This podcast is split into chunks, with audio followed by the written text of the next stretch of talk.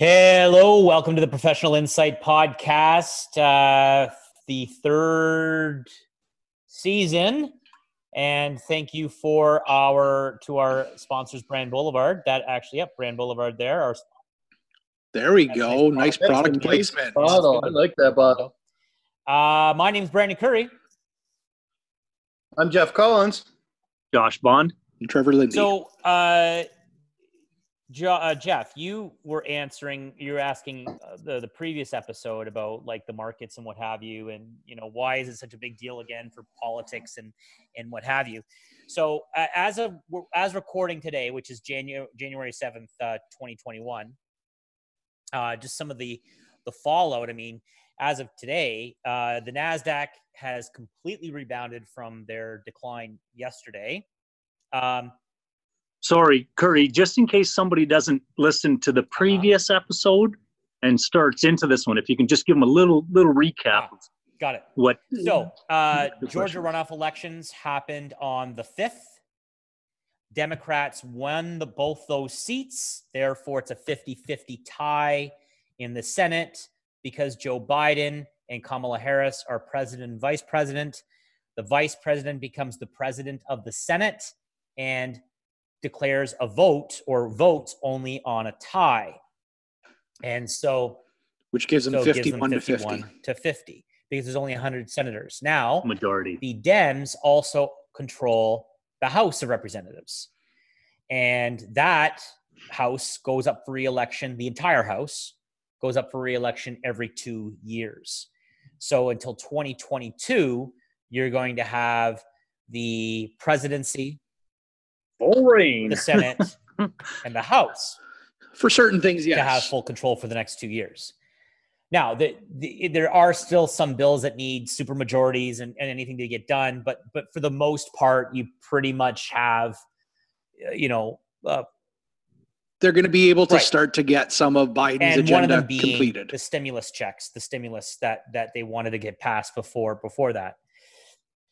Now, Yep. um, Jeff asked the question, why are the markets behaving the way that they're behaving? So yesterday, the Nasdaq fell after news broke of of the official news broke in the morning that the second seat in Georgia uh, uh, went to the Dems, and and that's mainly because Democrats typically um, lean towards higher taxes and more government spending and, and bigger government typically more more socialists. socialist, eh? whereas the Republicans are more conservative based. They are more for libertarianism, uh, smaller government, lower taxes or tax cuts, and uh, basically every man and woman for yeah Business businesses and every man and woman for themselves, that kind of stuff. Um, and so there was a great article that was released. I, I read it on Bloomberg. I can't remember who wrote it, so I apologize, but they went back 70 years. And over the last 70 years, ironically, if you're looking for politics aside on what you want to get done, but over the last 70 years, anytime that all three chambers were controlled by the same party, um, it the performance in the stock market was worse than if it was a split between the two houses. So, over the last 70 years, the average annual return when the Democrats controlled all three chambers was just over 10% return per year. When the Republicans controlled it, it was just over 14% return on your portfolio per year.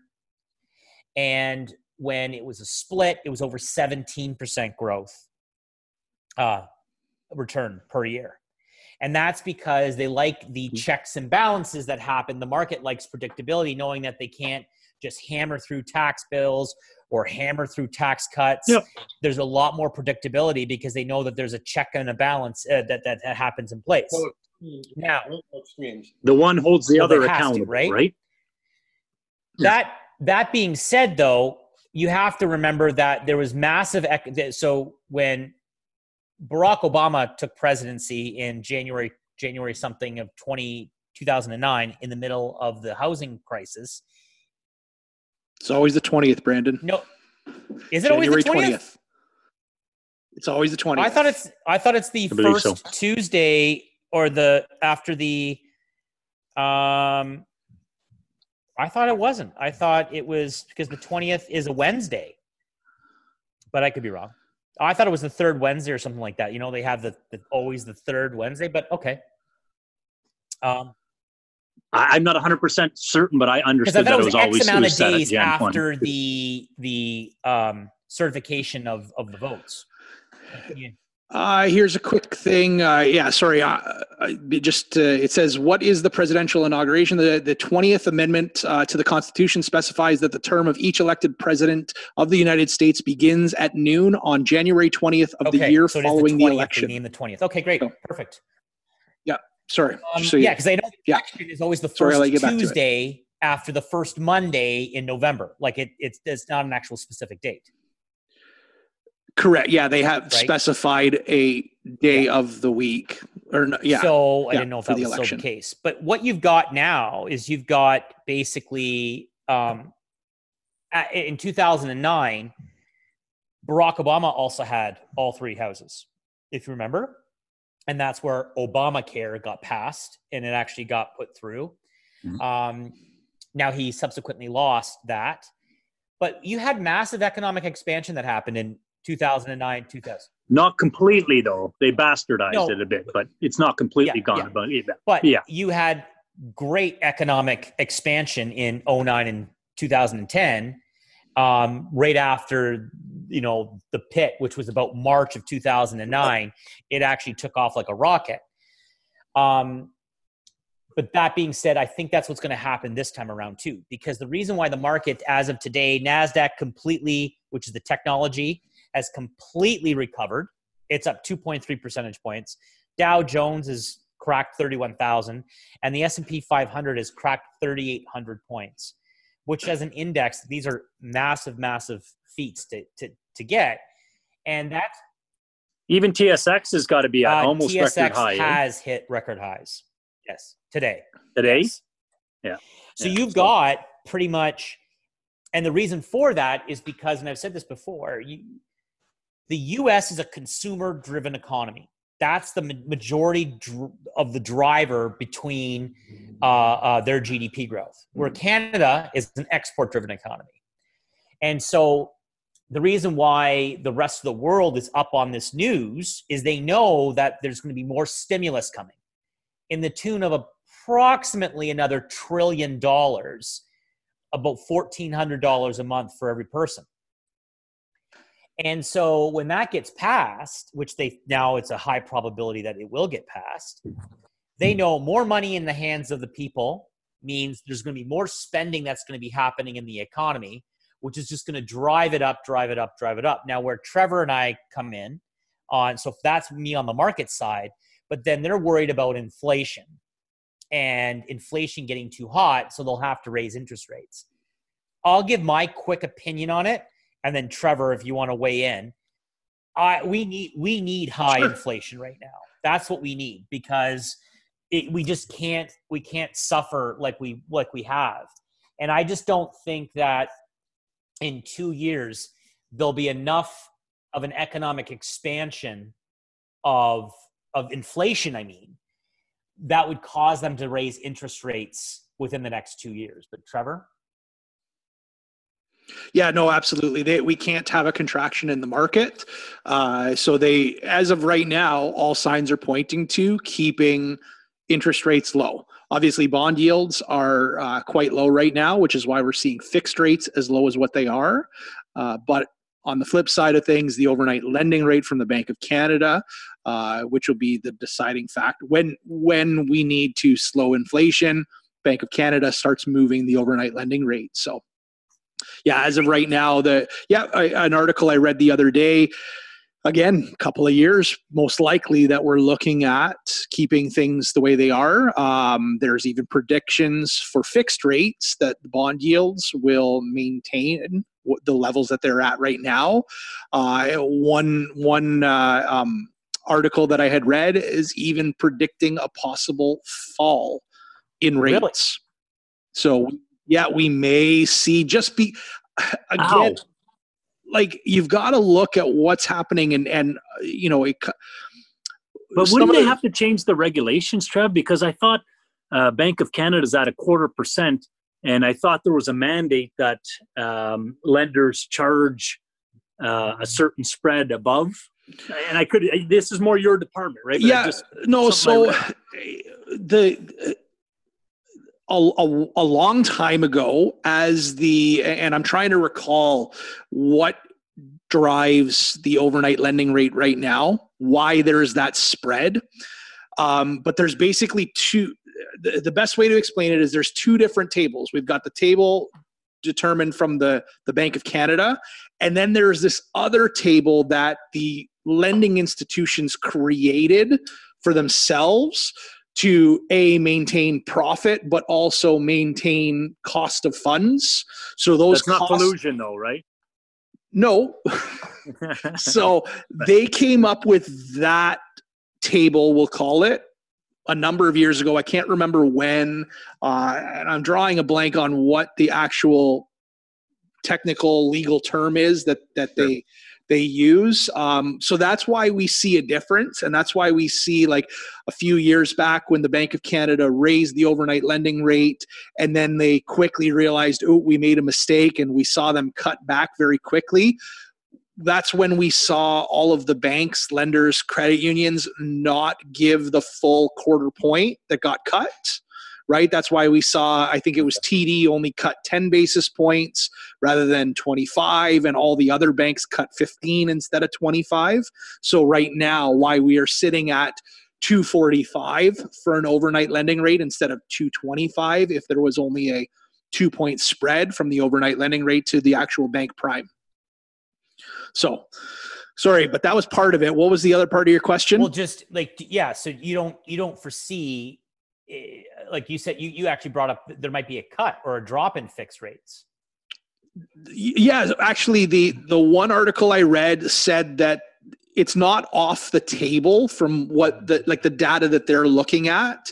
Um, that it's not off the table that the Bank of Canada couldn't cut the overnight lending rate by 10 or 15 basis points. Because again, we've got 25 basis points to play with. They do have a, a little bit of room, but just not as much as they had And they, can, they Pre-pandemic, can go negative. right? We had they are allowed to go negative. they can go they can uh, that is not something that they they ever? want to do right that's not something they want to be doing um, and then sorry to the fixed rates yes they're the, in that same article it said you know there's a chance that we may most likely we're going to maintain our fixed rates where they are right now given what we're seeing with bond yields uh, but there is always a chance that we it may drop um, and this is this is part of my conversation when i'm talking with clients about fixed versus variable and the fact that 70% of Canadians are breaking their mortgage at the 33 month mark, that because of that is going with a five year fixed always the best answer. No, it's just what the banks and the credit unions do the best job selling. Right? It's their most profitable product. We've talked about interest rate differential penalties on previous episodes.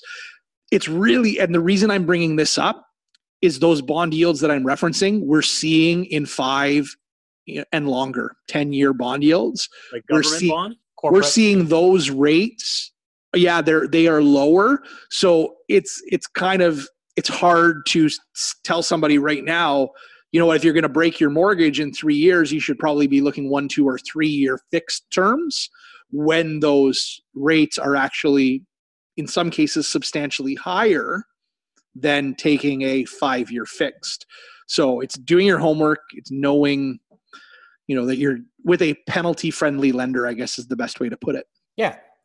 So with that all said, like I mean, this is why our uh, you know it, the the U.S. is such a huge integral component to rate adjustments and what we do because typically, as the Fed goes, so does the Bank of Canada. Like, not they're not identical lockstep.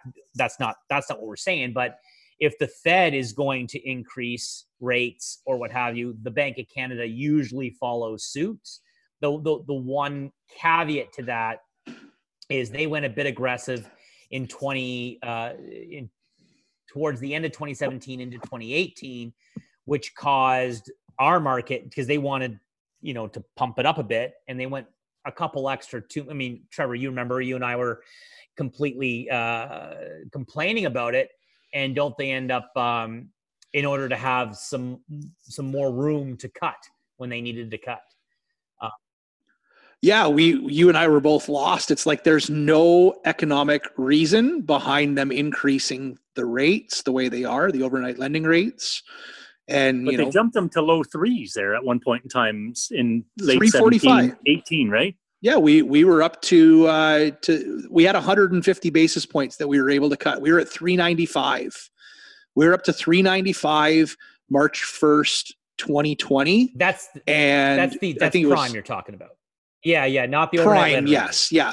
Well but well yeah sorry that's prime was up at 395 so that means uh, the overnight lending rate was actually sitting at 175 because we had 150 basis points.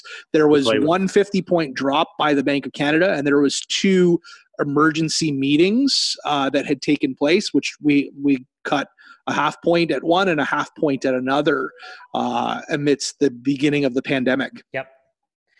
So, I mean, as of today, the markets have recovered extremely well. I mean, it just goes to show you that, uh, uh, you know, that uh, the markets are looking for a strong 2021, uh, especially going into Q3, heading into Q4.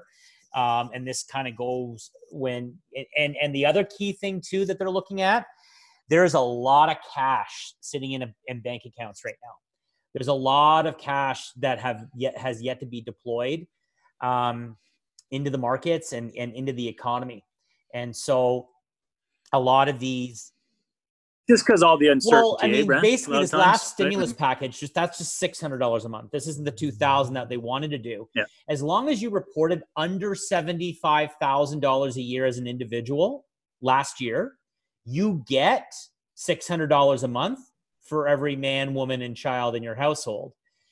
As long that's as long as you as a couple are under 150 or singly under 75. Well, 75 grand's a lot of money. Like for that's that's middle to upper middle class in Americas, especially. Yeah.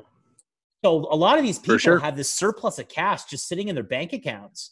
They're not spending it because they can't go anywhere because they're on lockdown.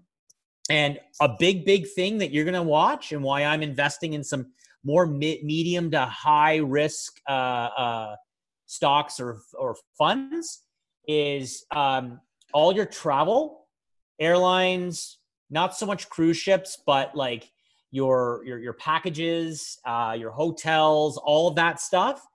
They're going to go on. They're going to be on fire in Q3 and Q4 because the minute that person has Yeah. that vaccination and they get to show that vaccination card, they're they're getting out of Dodge so freaking fast. I, I can't even tell you how many people I have spoken to that are ready and just waiting to hit that button to get out of Dodge and to get on a, a flight. Yeah, I think I'm still gonna wait a bit after it's all vaccinated just to see how it goes. I'm hoping for September. Yeah. Leave Well, Oh, I'd love I- to- on a jet plane. love I don't remember to- if this was part of a previous episode or not, but I was telling you guys about my brother-in-law who works for flightnetwork.com. He's a sales manager over there. Um, he was telling me that they they're an international company, mind you. So when I tell you these numbers, they went from doing about uh, I forget I forget how much they were doing. They dropped all the way down to a hundred flights a day that they were basically selling at the beginning of the pandemic.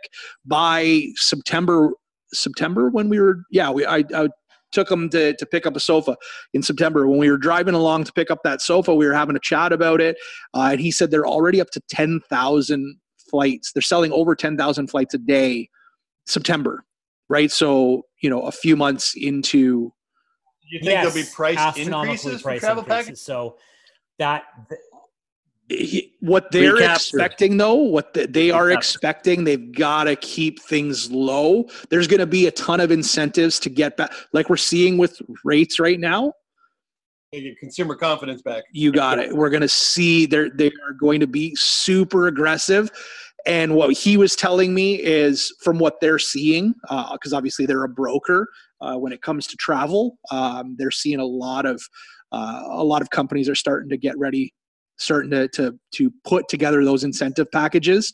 And it's probably going to take place i think he was saying like 12 to 24 months of just wicked price on on travel just to get confidence back up to get people comfortable with Yeah, doing it. yeah. yeah you got it. Apparently bond is just flying high on his sofa Oh, I Just- can't wait to get in. I hate planes. I hate them. Can't wait to get in one. Yeah, I, I, I want to get out of here so bad. Yeah, me it's not too. even funny. yeah. I want to be. But uh, yeah, beach. so that's Yeah. it. Uh, that, that's a long drawn out about the economy in the U.S. and why the election's so important and what to think about. Yeah. It's Huge gonna impact for us, impact right? Canada. Yeah, but you take, gotta send though. That take from it though that interest rates should realistically maintain a lower level for probably the next year or two. And it, I would eventually I would be anyways, shocked Like- if anything, and Trevor chime in i- i- if there's in Canada specifically if there's any rate increases prior to Q4 of 2022. I will be I will be floored. I, I would, um, yeah, I, my my gamble would be Q3 of 2020.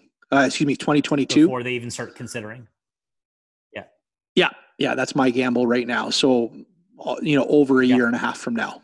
So, all right. Well, that's very much. Thanks. All right. Thanks for the thanks for the question, Jeffrey. Thank you. That was a really good question. No question. problem. You get a cookie later. Uh, thanks very much. and something Yeah. from Brand Boulevard. Thanks everyone for caring and sharing and I like it. subscribing and keep these listens high. Thanks Brand Boulevard for sponsoring us. Gosh, Think. Help us, help you. Stay informed. You looking to make the most out of this life and optimize your personal wellness? Then check out the Natural Man Podcast. Join me, host Mike C., as we explore all areas of human wellness physical, mental, and emotional. Learn strategies to optimize your own well being and be in the driver's seat of your own health. Remember, your doctor works for you. Learn biohacks, neurohacks, ways to improve sleep and ways to optimize your body and your mind. Check us out on Apple, Spotify, the Fountain app, and at naturalmanpodcast.com. Do, Did, Will, the Story of People podcast is now available on the Crier Media Network. The first five episodes are here and feature some incredible guests that fit into one or all three of those categories. Ready? Tara Slone from the San Jose Sharks, Undercurrent podcast at NBC Sports. Marianne Iverson from Iverson Voice and the Let's Take This Outside podcast to talk about the world of outdoors as well as voiceover land. Ariana Hunsicker, future Canadian Paralympic swimmer, already winning tons of awards for this country. Scott McGregor from the Hot Wallet podcast to dumb down the world of crypto, Bitcoin, and NFTs so you don't have to. And Jackie Holowati from Climate Pledge Arena in Seattle, Washington, the first net zero carbon certified arena on the planet. Wherever you get your pods, wherever you watch your pods, and on the Crier Media Network. Produced by Crier Media and distributed by the Sound Off Media Company.